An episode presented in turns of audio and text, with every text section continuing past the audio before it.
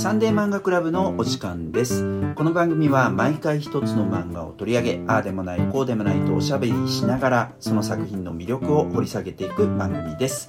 お送りするのは海外漫画の翻訳をしている原と漫画の編集をしている林とデザイナーの多田とよ師匠の美咲です。今回もこのメンバーでお送りいたしまろすしくお願いしおます。願いしまおす。願いします。今回は誰がどんな漫画を取り上げてくれるんでしょうか？今回は、えーハートストッパー。うん。書いたのは、えー英国出身というか英国人のアリス・オズマンさんの書いた BL 漫画ですね。はい、林さんのおすすめ作品ですね。で、牧野ことこさんっていうのかな、この方が翻訳されていて、はい。えーっと、版元がトゥーバージンズというところから。なんか道草っていう結構変わったレベルですね、はい、レーベルになってて、で海外の漫画ねいくつかやってて、台湾の漫画とかやってたりそれからあと日本の漫画家さんもやってるんだよねね。少しねはい。それはまだ単行本になってないかもしれないですけどね。まあ、ちょっとこう味のある海外ものとかを出版しているレーベルさんですね、はい。どんな作品なんでしょうか？この作品は優しいチャーリーとラグビー好きのニック。高校で出会った二人は思いがけて友達になりやがてお互い恋心を抱くようになる。なる。という青春 BL ものですね。なるほどね。なるほどね。わかりやすい、でえっ、と話題になったのは結構前で、うん。今とえっ、とその時に英語版で1話読んでたんですよ。でその時まあエッチなオッチな英語読んだんで、うん。まあめっちゃよくあるやつやなって思ってたんですよ、うん。当時のあ私は。でなんかそんなに新しさよくわかんねえなみたいな、うんうんうんうん。思っていて、うん。ちょうど今ネットフリックスでドラマ化したんですよ、うん。でそれをどんなふーんどんなもんかいみたいな感じで。ど腕組みですね。そうそう見たら、もうキュンキュンがやばいのよ。あそう。研究した。キュンキュンした。なんか汚い心が浄化された。マジで。めちゃ良くて。でちゃんと翻訳版買おうって思って読んだら、うん。ええやんけって。なんかまあ、まあもちろんえドラマみたいそのキュンをうん。補充してから読んだっていう良さもあああると思う。ドラマも見てるんだね。ドラマ見てます。うんでもちょっとは全部見てるんですけど、うん。半分以上は見てなんかちょっとこれは大事に見てと思って止まってます でもだいぶドラマその原作よりいい感じにエモく、うん。あの演出してるると思いますね。うなんだ。からなんか原作見てこれもう5万回見た BL やんけって思った人もぜひドラマ見てほしい、ああそうなんだそうなんだ、うん。なんですね。そうですね。なるほどね。まあ、でざっくりもうちょっとあらすじ詳しく言うと、うん。あの主人公のチャールズは、うん。なんかまずこの1話目のスタートがですね、うん。もう彼はゲイであることを学校で告白して、カミングアウトしてて。カミングアウトして一旦いじめられて、うん。それが収まった。うんうんうんってとこがスタートするんですよ、うん。だからクラスからしたらあいつゲイゲイだだよねみたいなゲイらしいよみたいな、承知のそうそうそう。でもなんかいじめられてたからもういじめるのはさすがにもうないでしょみたいなうん。感じになったところ、うんっていうのがスタートでここも結構珍しいなとなんかなんだなんかうん結構このなんかそもそもなんですけど例えば商業的な BL、うん。いわゆる女の人が読むような BL ってうん。なんか2個あると思うんですよ、うん。おおまかに。一つはうん。差別など存在しないという世界観でやってるな BL、でこれはなんだろうななんか結構うーんなんか本当 BL っていっぱいあるので、うん一口に全部言えないんですけど、うん。まあ割とこっちが多い。要は差別が存在しないみたいな、うん。でへさ差別が存在する世界としてやってる方の BL は例えば、まあ、これは BL に分類していいのか分かんないけど、ーうん。昨日何食べたとか、うん。あとはあの夫弟の夫とかうん。うん。いうやつがお、うん。あると思うんですよ。BL って言っていいのかどうかも。そうそうそうそこもある。ベア系ですよね。とかまあ私が好きな山下智子先生とかの BL は割と差別が存在する世界として映画が、うん。まあそこ主軸じゃないにしろ。うん。うんなんかでこの「ハートストッパーは」その差別が存在する世界の話なんですよね、うん。うん。差別が存在しないのと差別が存在するのでいうと差別が存在する方のそうそうそう、世界の BL とね。うん。でえっ、とまあ主人公のチャールズはそのゲイあカミングアウトしてると。うん。うんでそのい、まあ、この話の相手役となるニコラス、うん。彼はもう本当クラスの人気者みたいな。ラグビーもやってて、ジョックスですね。ジョックスですねいわゆる。こう三角形の頂点にいるみたいな。はいはいはいはい。キングになる。そうそう。で初めはなんかあののんけのんけに恋しちゃったみたいな、あいつストレートなの そうそうそうストレートなのに。で友達はな傷ついてほしくないみたいな、そのそう。もう不毛な恋じゃんみたいな。うん君に傷ついてほしくないんだよみたいな優しいみんなみたいな。まずここで。なるほどね。うん。でいろいろあって、うんその自分はストレートだと思ってたけどニコラスは、うん。どんどんこう話したりとか遊んだりしていくうちに、うん。もしかしたらうん。ゲイかもってなって、うん。混乱していく。うん。でそこをちょっとずつ受け入れていくみたいな。うん。でなんかそのうちにあれ？でも昔女の子好きになったことあるからうん。バイ？なのか、うん。みたいな、うん。この揺れがすごく丁寧に描かれててここがすごくはこの作品の魅力的なところ。なるほど。しなんかこのムズムズする感じ、うん。キュンというの、消費者としては。うん。すごく誠実にいいなって思いますね、なるほどね。でなんかまあそうなんでちょっと今言いたいことがあったそれはちょっと後で話すんですけど、まあ、この日本の BL うん。の文脈めちゃくちゃ入ってるんですよ、ハートストッパーは。うん。分かってるってでご本人も公言してるんですよ。日本の BL とか好きで読んでますしなんかこのめっちゃこうニコラスが雨の中主人公の家に来てくれるシーンとか「東京」って書いた T シャツを着てるぐらいだから。あそうか。気づか。なかったあなるほど。あのすごくそこもなんかオープンにしてるんですよ。すごいうん BL の影響を受けてます。と、日本とかアジアの、ただっていうのがこ後でちょっと話そうと思うんだけどまずどうでした美咲さん。えーハートストッパーうん。ご指名です。はい。うーんだからそのまあ後で話すのはちょっと言ったことは日本の BL においてこのハードストップはどう需要されるのか、うん。そして逆に海外にとって BL がどう需要されているのかっていう話にちょっと後で振ると思います。なるほどね。はい。はい。じゃあ私そうですね。うーんまずハートストッパー私読んだってたんですけれども、うんうん。複数の師匠からうん、話を聞きまして、あのーいいよみたいな感じでですか？そうですね、えっ、と後でちょっと話すんですけども YA 日本図書総目録というのがありまして、あの中高生のあたりにターゲットを絞って本を紹介しているようなものなんですけれども、えー、とそれにハートストッパーが載ったんだよっていう話が、うんちなみに YA とは、あ YA ヤングアダルトという言葉ででして、うん。はい。あのー10代の、えー、と後半から20代の初めくらいまでのうん。お若い方々のことをあのお若き大人っていう意味でヤングアダルトっていうような言い方をします、うん。それは YA 頭文字取って YA と呼ばれたりもしています、うん。なのでそういうあのお若い方々向けのあのなんていうの推薦図書とは言わないんですけれども、みたいなものの中のリストに入ったよっていう話を師匠から聞いたりとか、あのそれから全然別の師匠から「ドラマやってるよ!」っていうのが聞こえてきたり、うん。やっぱり読んでる方は読んでるしおすすめしたくなる作品なんだなという印象です。作品自体に関してはあの誰かを好きになるっていう気持ちにすごくスポットが当たってて、うん。ただ好きになることそのものをとどめなければいけない悲しさとかその複雑なところを当てつつそれを上回るイチャイチャがすごい本と思います。キャッキャッキャッキャうん。している、好きっていう切なさとか仲良くなりたいとかなった後のキャッキャみたいなところがうん。もう様々に描かれる、うん。それはあのその日常の中でそういうキャッキャやるのがある意味異国っぽさ？みたいなものを感じる。同年代だとちょっとないよな。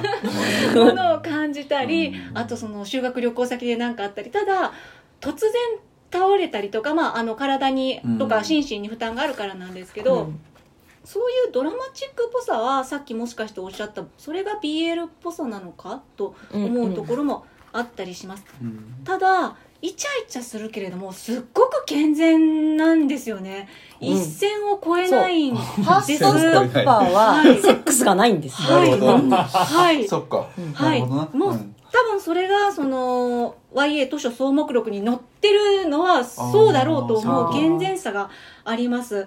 あのーちょっとこの YA 図書総目録ってん出版社さんが複数で集まって、そのはい10代の方向けのものを作りたいっていうことで、今2022年版にハートストッパー全3巻までが載ってるんですけれども、うん131社計1900点の関連書をジャンル別に分けて科学ならこれとか、うんあの学校生活とか例えばあのハートストッパーは、えー、と学校生活というところに載ってるんです。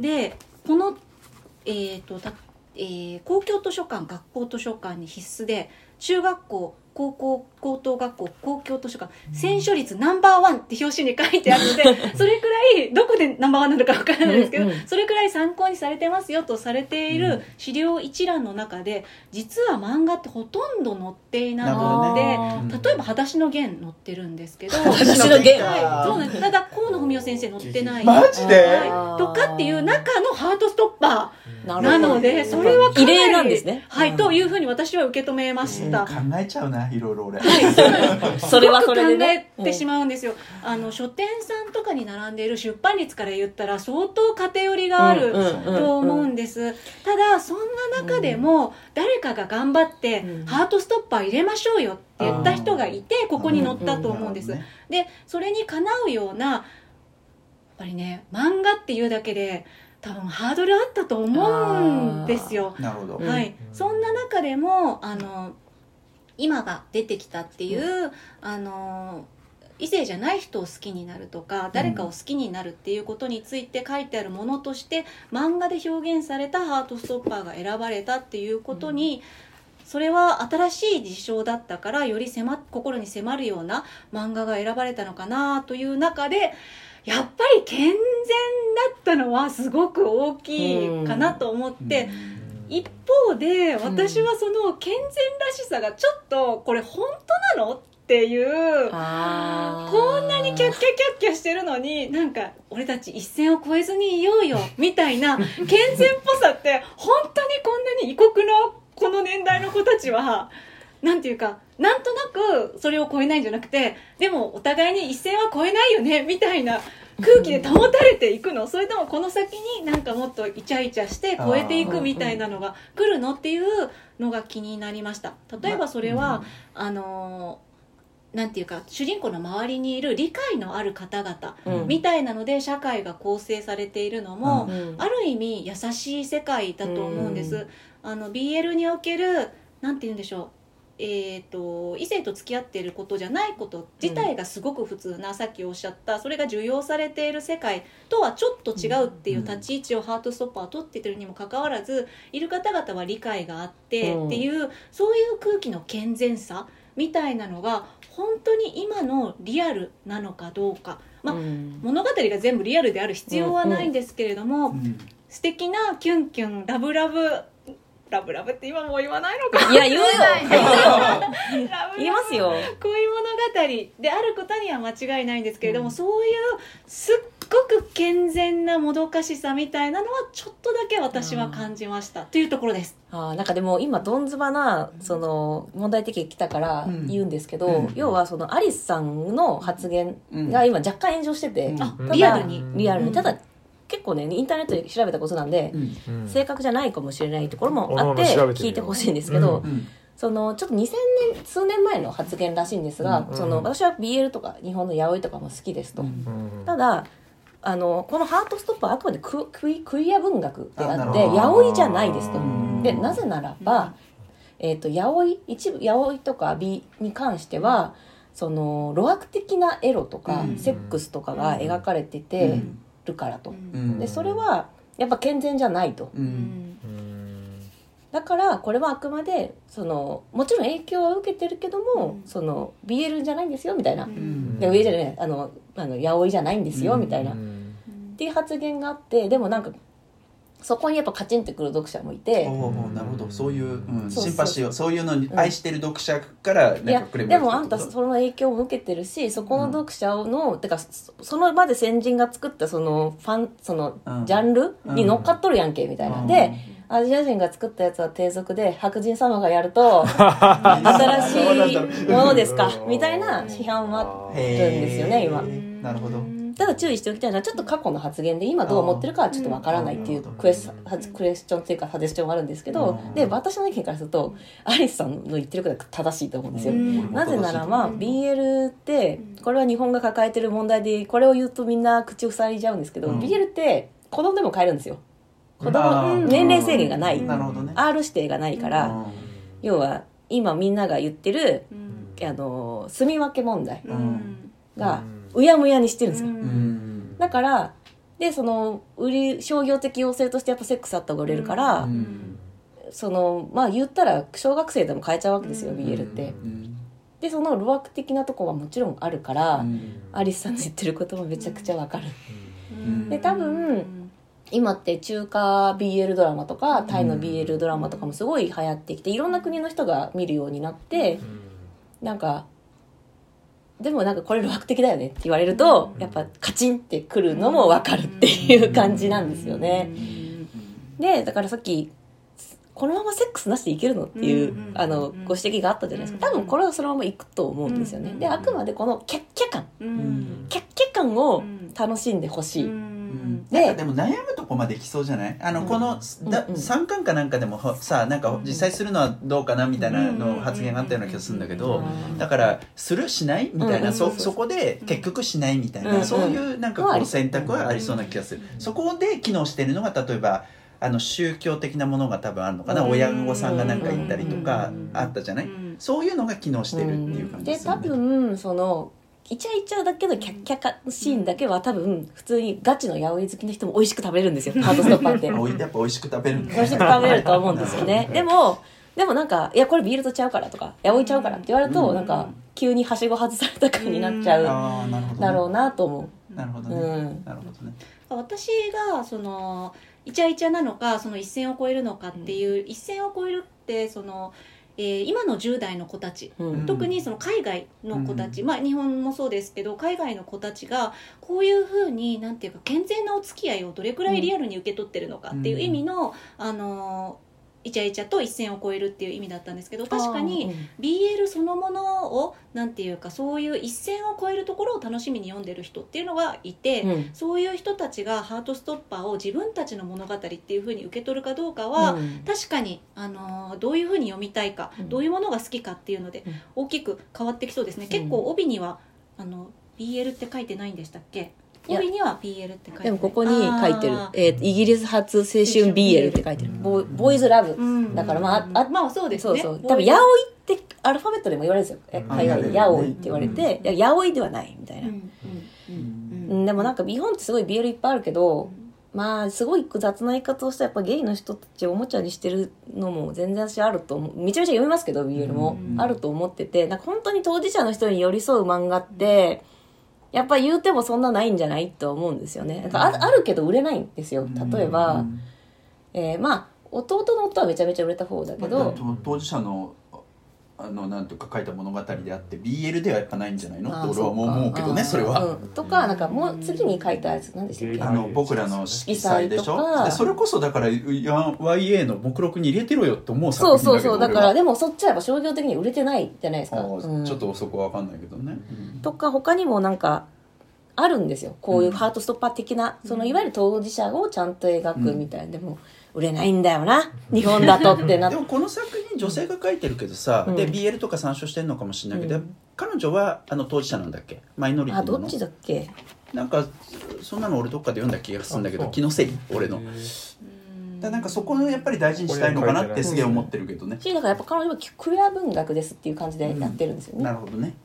ちょっと当事者かどうかかはサーチしてないので、うん。皆さんおのおの調べてほしいんですけど、でもこの問題は確かにあるよなとちょっと思ったんですよね。その、翻ってじゃあなんかハートストッパーみたいな作品が世界で売れる作品なぜ日本で出ないのか問題みたいなのにも通じるかなと思ってて、まあ、っていうふうに先に話しちゃったんですけど 感想としては？原さんどどうでした、これねえっと存在は前から知ってたって感じですよね、はい、一巻は読んでた。でやっぱり出てさ結構話題になってて、うん。で周りツイッターとかでもなんかこうすごく擁護すするとか支持する発言があったから、へえと思ってというのがまず一つ。それからあと俺は海外漫画のプレイヤーなので、うん。翻訳をして紹介してる人間なので、えっと、海外漫画で売れてるものはやっぱすごい気になる。なんで売れるのかとかっていうのは気になるし、それからあとトゥーバージンズっていう、まあ、知ってるわけですけどトゥーバージンズを。うんえっと、こういうラインナップで、えっと、打ち出していく海外漫画をっていうのにすごい興味があったから、うん。第1巻は読みました。うん。で第1巻読んだ結果としてあのいいなって思ったところがある、うんえっともちろんね、うんで、えっと、それはだからあのなんつったらいいんだろうな。えっとその一同性を好きになるっていう気持ちをポジティブに描いていくっていうところとか、まあ、そこの葛藤も描かれていくとかそういったところはすごく、えっと、いいなと思ったわけだけど、とはいえあのあこれ最高とは俺はならなかっったんですよ、うんうんうん。別に。ふーんみたいな感じでしかない、だからそこで止まっちゃったんですよね。で今回、えっと、取り上げるっていうんで3巻まで読みました、うんうん。で読んだ結果としてだからあんまり全体の印象変わらない。えっと、別になんかこれがひどい作品とか悪いとかっていうつもり全くない。いい作品だと思いますけど、俺が夢中になる作品では全くない。で、うんえっと、やっぱりこれねなんか別の時も言ったよね。同級生扱った時かなんかかな。あれもまあくしくも BL だったんですけど、うんうん。中村澄子先生の、はい。えっとやっぱりなんかこう俺はこういう作物語の対象読者だとは自分を思っていない。あの、うん。いやまあおっさんだからっていうことを聞いたんですけどうん。でその時に あの時にね、えっと、言われましたけどおっさんがなんかこうキュンとしちゃいけないっていうことですかってそういうことではないと思うんですけど別に。えっと、俺はこのこういう作品読んで楽しめ別にそんなに楽しめないなっていうところでしかないのね、うんうん。であのさっき美咲さんも言ったけどさやっぱイチャイチャしてるシーンすげえ多くて、うん。もうマジこの年になってそういうシーンにやっぱ付き合ってらんないよなっていうのがへー。正正直なところで、うんはいはいはいもっと短くてよくない？みたいな。1ページにまとめればいいんじゃない？って。いやでもねそこはささっとみたいな。少女漫画で有名回で有名な言葉らしいんですけど小さなことでも大問題みたいな。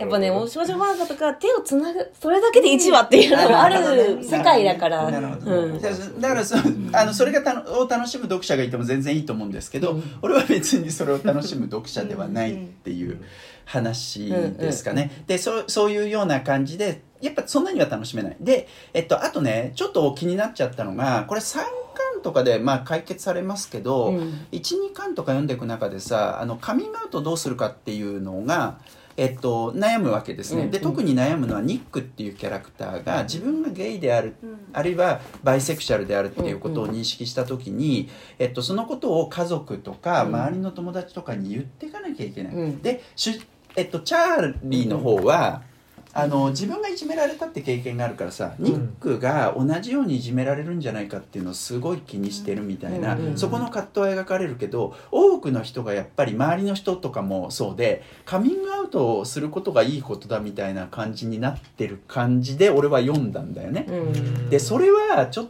とだからそのことがいいとしたらさカミングアウトできない人たちっていっぱいいるわけじゃんか。うんその人たちどう読むんだろうっていうのはちょっと思っちゃったところ、うん。ただその友達の中の一人はそんなのをなんか自分の都合でやればいいんだよっていう積極的な発言をするから、名前忘れちゃったけど、うん。えっとまあそこでなんかこうちょっとなんていうかなバランスは取られたような印象あるけど、でもやっぱさどっちかっていうとカミングアウトできなくて悩んでる人の方が多いんじゃない？特に日本においてはって俺はすげえ思ったな。そうだね。確かにそこはでも議論されるべきとこですよね。ね。カミングアウトイコールジャスティスみたいなのは、うん。そう思う人もいるとは思うけどでもそればっかじゃないよねって視点は本当にある。そうね、うん。ででさそれで言うとやっぱこの作品はそのカミングアウトした方がいいよっていうか、うん。そのことで世界が開けるよっていう提示するんだってやっぱうん。他の作品で違う視点とかがあるべきで,、うん。でその全体としてやっぱこういうテーマって扱うべきだから、うん。やっぱこの作品単体でどうこうっていうのはやっぱ俺はちそそう。そこそういう意味でも、うんそんなにそこには乗れないなっていう感じ。そうですね。まあそうですね。それはあるとは思うけども、まあこの一作品で全てのあらゆる LGBTQAI なのか最近は増えましたけどの人が納得するのをなんかこう提示されてないじゃないかっていうのはまあいかんせん無理な話で。そうそうそれも本当にそうなんだよね。そうこれそういうその辞任とか、うん。どういうのが良しとされてるかはやっぱその人が見つけていくべきだと思うし、うんまあ多分書いてる人も若いし、あれさうん読んでる子も若いからね。やっぱりこうオープンにすることって悪いことばっかじゃないしいいことかもよみたいな、うん。をなんかちゃんと言ってくれてるってだけでこれには花丸をあげていいんじゃないぐらいですかね、私の距離感として。はでもそのいやなんかオープンにしろオープンにしろってうっせえなって気持ちもめっちゃわかるっていう。やっぱさ日本人が読む時にこれ異文化の話だっていうことは常に自覚しなきゃいけないことって、うん。イチャイチャの度合いもそうですし、うん。まあ、高校生がさ、うん。あのいくらセックスしないとはいえあんなイチャイチャするかっつったらさ オープンにはしねえだろ。思うじゃんでもドラマ見たらあるかもって思うんですよ。あるかもって思うんですわ。うちうちでは全然あると思うんですけどね、まあ、そういうのとかさそれからそのだからカミングアウトのところもそうですよ、うん。それもだからあの欧米の文化の中でやっぱそうやって自分の主張をしていくってことが大事だってのあるかもしれない、うん。あともう一つさあの友達のパーティー誕生日パーティーで、いあのホテル貸し切りみたいなね。みたいな。あれはちょっと驚くよね。驚く。まあ向こうならやり方うんでちょ警備員みたいなのいいんだみたいな。チェックされてましたねねお名前、うん。はい以上です。多田さんどうでした？ああーっとすみません。僕電子で一巻だけしか読んでないんですけど、あのー普通に読みました。普通に言いました うん普通の BL とか思いながら。あでもね前情報なかったらそうだと思うんですよ、ええ普通の BL いや別にそれが楽しくないってわけじゃないですよ、うんうん。でネットフリとかも知らないしああなるほどねみたいな感じで読んでたんですけどななんていうかまあそれはそれで結構あ発見があったっていうか、うんうん。なそれそれはそれで楽しくなりました。で今までのその、あの BL 議論っていう話で、うん。その社会的立場とかカムアウトとか彼らの置かれてる状況っていうのはもちろんそのさっき言ってた BL 差別のある世界かないどうかっていうのと、うんうあのセックスがある世界かどうかっていう部分がある程度その恣意的にこう作られてる部分はすごくあると思うんですけど、うん。まずもってこの2人のカップルが通ってる学校っていうのはそこそこいい学よね。うん。あそんな感じするよね、都会のいい学校。これは結構大きいポジションだと思う。これが田舎だったらこうじゃならねえぞっていうないっていうのは一つ加味して見とくといいなとは思いました。であの電子で読んでて思ったのが、うん。これあの開くといわゆるその横書きの文字で、右開きの本じゃないですか。電子版はあの横書きの文字なんですけどあの本の作り自体がいわゆる左開きになってるんですよ。なってるなってる まあいいけどさあの読みづれえしあのなんつうのデータ的にね面倒じゃないわけじゃないですか。だから。いや多分面倒だったんですよ。あそうなのか。多分そのまま書籍版の組をそのまま使いたかった。使っちゃった。あそうなんだ。そっかそっか。じゃないかな。ちょっと変えてもらえるとまあ読みやすかったかなっていう、うん。まあまあまあ別にね日本の漫画とか海外の人もそれで読んでたりするから慣れだと思いますけど、っていう感じですかね。あとはそのなんでまあ割とその BL 漫画っていうかそういう感じで別に詳しくないですけど、うんその自分の性的アイデンティティに悩むうん。その若者漫画っていう意味では割とうーん基本的な部分を抑えるっていう感じの話ではあるけど、まあ、読んでて思うのはそのちょっとイギリスっぽいこの作家さん自体もイギリスそうですね。なんですよね。うんあって書いてありますね。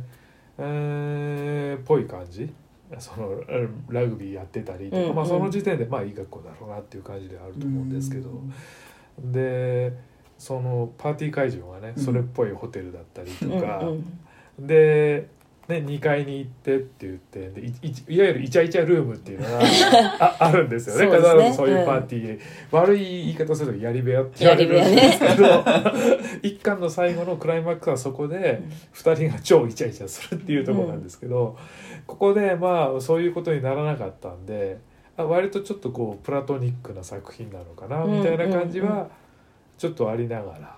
あーでもまあさっき今パラパラってさっき読んだら、うんうん。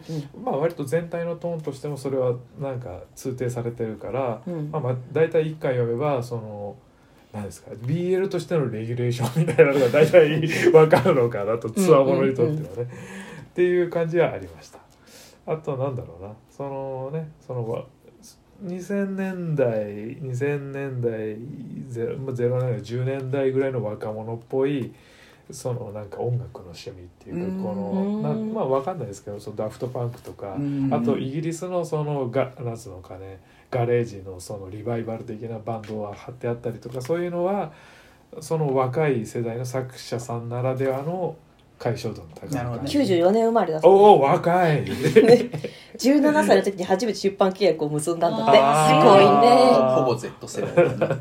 そうですね94年あとこのジョックスのニック君がねあの自分のベッドルームの後ろにジョン・ビュッセマのアイアンマンのポスター。ぜひ、まあ、好きな人ちょっと見てください。で今2巻3巻とか見てったらその2巻は友達とそのなんですか恋人と一緒にちょっと海外に遊びに行ったりっうん。ていうまあ多分イギリス南部のそのブライトンとかそういうのをイメージしてると思うんですけどで3巻目は海外のパリみたいな、ね。うん。修学旅行っ修ぽいやつでね。学旅行に行ったりみたいななんていうんですかね。そのちょっと高校生が動けるそのバカンス感の距離みたいな、うんうんでかつイギリスにおいてはこれぐらいの感じなのかなっていうのがワクワク感がうまく表現されてるのはいいのかなっていうのはちょっとしましたね。うん。そのご当地 BL としては。ああまあまあまあでもよく行くよね。BL も旅行とかは。あそうなんだ。ね 行くよ行くよ。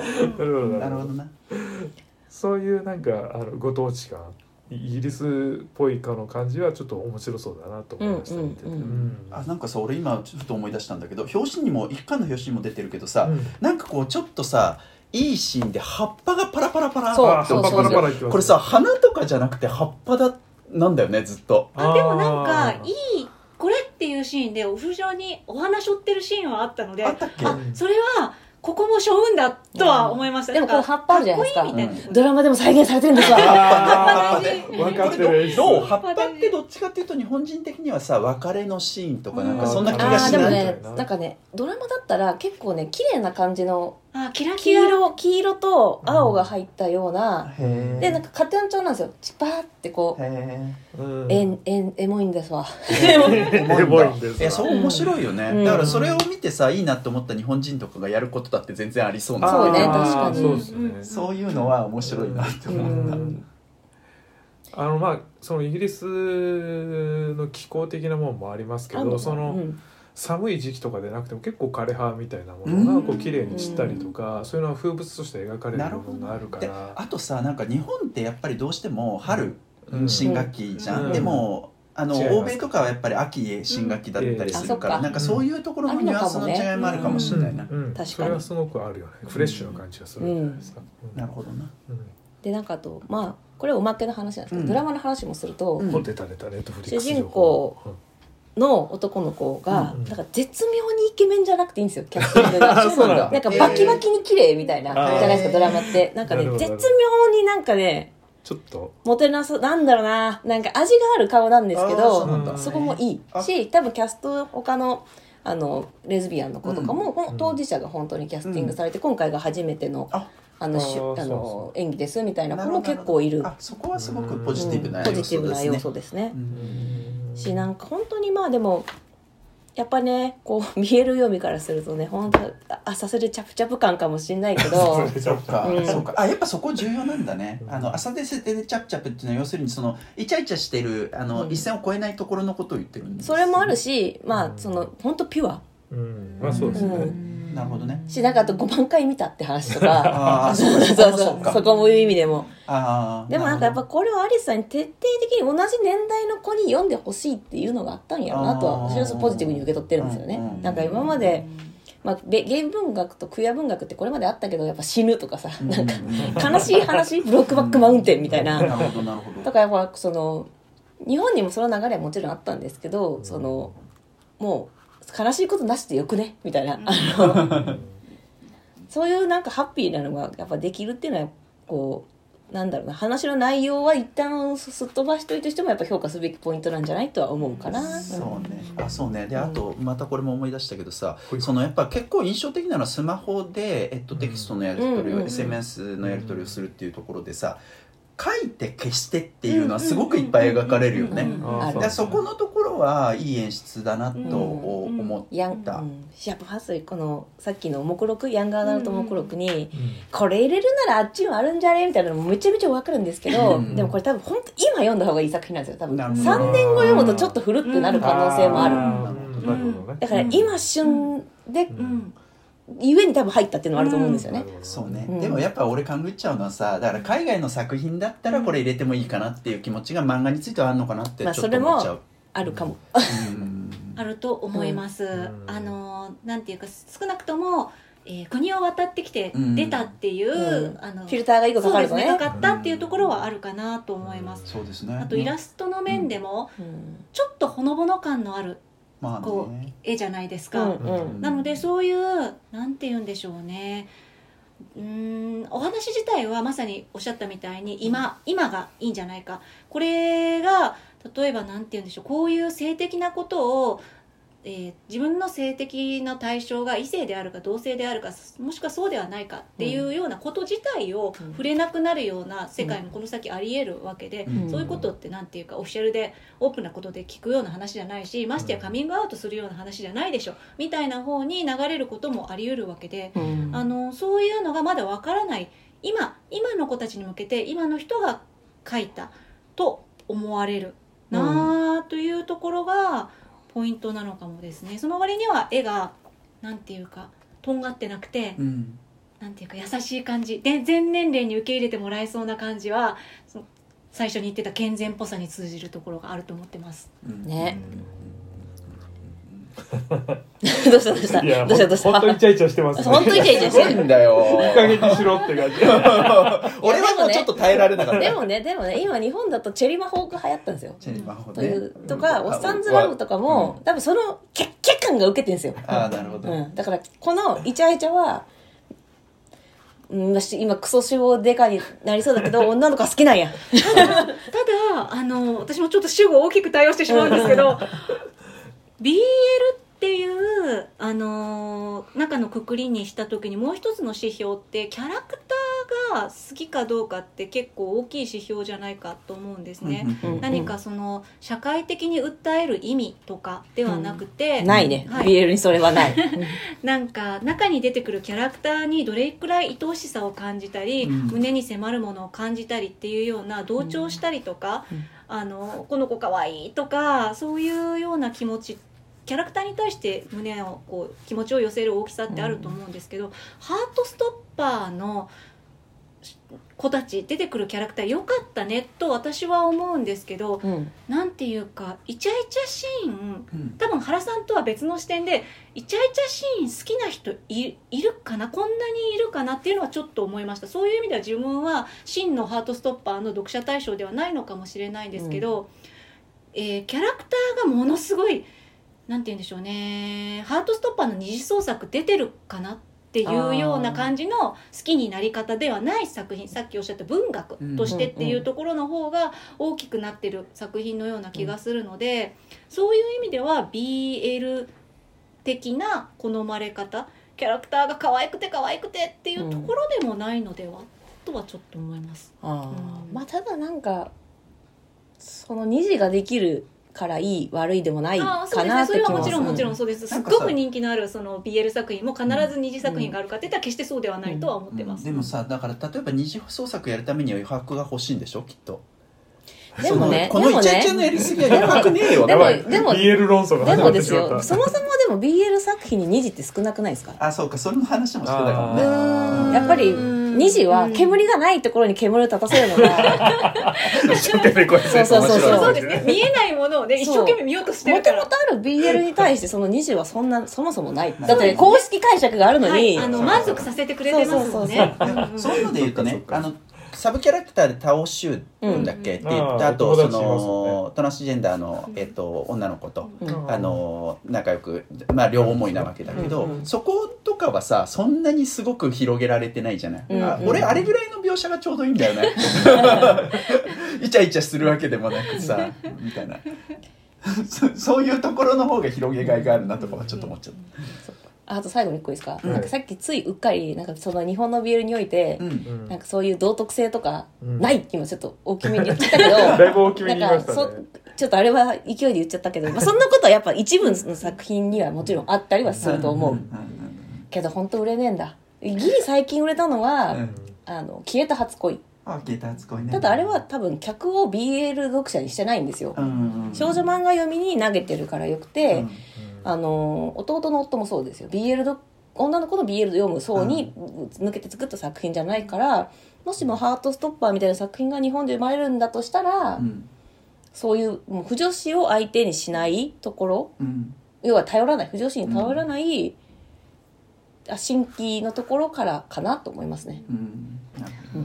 なん。か当事者が書かな物語を書かなければならないのか当事者がそれを演じなきゃいけないのかみたいな厳しさもちょっと感じていて、うん。BL っていうあのーそういうのが世の中に出た瞬間から、えー書き手読み手の人たちとは違う性別で書かれることに意味があったっていうファンタジー性だからこそ意味があったっていうのが、あの時代としてはそれが意味を持ってた時がか確かにあると思うんです。うん。でそういうのがあのむしろあの広く一般的に認知されてきた時に、うん、誰かを傷つけたりとか嫌な気持ちにさせてはならないとは思うんですけど、うんファンタジーで作られてる世界がファンタジーだからといってその切り捨てられていくのもちょっと違うのではないかという気はしています。うんうんうんではそれに照らし合わせるとハートストッパーは多分そのリアル寄りっていうところを目指してるのかなと思うんですけどうーんやっぱりちょっと正しさた正しいというう面の強さの圧の強さというかをちょっと引いちゃう部分をなんか感じますね。それをええ自分がその BL が好きとか、うん。そのこういうのをそのどう作品に扱うかっていうのに何か主張があるわけではないんですけど、そうでもだから多分世界中のヤオイファンが、うん。なんかいやこれはヤオイのちょっと暴力的なポロとは違うんですクイって言われると、うんはあってなるのがそういうところだと思う。なんだろううーん。不思議。うん。なんかでもこういうなんかクイア作品が日本でも増えるといいなと思うし、うん。うん。それは本当そうだね。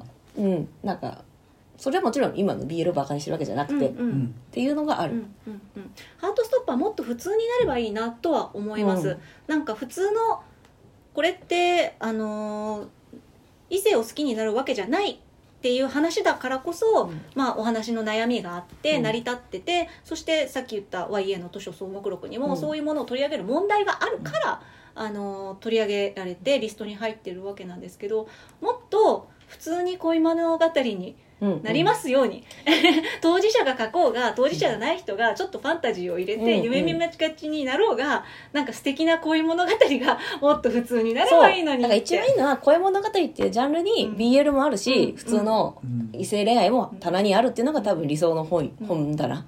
なんだなと、そうね。未来の本棚、うん。まあまあいずれにせよ俺はその読者ではないと思うけどまあ キラーな回の原さんが。いやでもなんか最後にねこれ引用して終わりたいと思うんですけど,、うんそのその自分はストレートだと思ってたけど、うん。やっぱ好きになもしかしたら違うかもと、いうん。いあの異性恋愛者じゃないかもって思った時の告白するシーンなんですけど、まさかあんなことになるとは。望んでなかったわけじゃないけどもただ心の準備ができてなかった。うんうんでなんか人に見られるのが怖くて恥じてはいない。でもなんか気持ちを整理する時間が必要なんだ。うん。でここが描けてるのがやっぱり素晴らしいなってこの作品思うんですよね。なるほど。自分でも整理できてないし、うん。ただ時間が欲しいみたいな、うん。なんかそういう子が書いてるだけでもう100点っていうか、まあそういうの A プラスを上げましょうってなる。例えば若い子たちはそんなことすら言語化できない可能性もあるわけじゃんでそれを言語にしてくれているっていうのはすごく良いところだと思います、で今もうさ白か黒か、うん。A なの？あなたが LGBT のどこ所属なのみたいなのうん。も分かん。ないでもいいし、うん。今はそうと思ってるけど、うん。未来変わるとか全然あるじゃないですか、うん。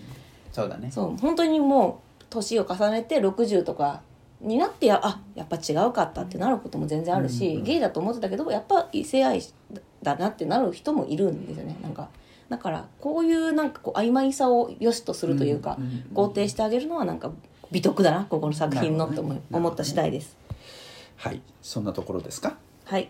はい。ということで、えっと、今回は林さんのおすすめ作品ですね、えーアリス・オズマンさんの「ハートストッパー」うん。えーという作品を取り上げました。これね値段の安さも本当にあの海外漫画としてはこんなに熱いのに、ね。ね。うん。えーそういう作品でございますのでまずはあの一度ねあの読んでみることはでドラマ見てから見るのもおすすめですね。あなるほどなるほど、はい、より力入ってもいい。そうそう逆に、あこのドラマの映像のこれこうさい原作だとこうなってたやつはああしたんだみたいなのが分かると思う。なるほどねはい。そんな形で楽しんでいただけたらと思います、えー次回なんですけど次回は原のおすすめ作品ということで、えっと、京都国際漫画ミュージアムで谷口二郎さんの展覧会が6月2日から始まるということで再びね再びどころじゃないな。三度よたび谷口二郎作品。をうちは谷口二郎推し。推しなんでね、はい、他とははっきり違いますからね。はい。えーということで谷口二郎さんの「遥かな街へ」というね、えー作品を取り上げたいと思います。えーということで今回の「サンデー漫画クラブ」はこれでおしまいです。以上原と林とただと美咲の4人がお送りしました。また次回お会いいたしましょう。ありがとうございました。ではまた。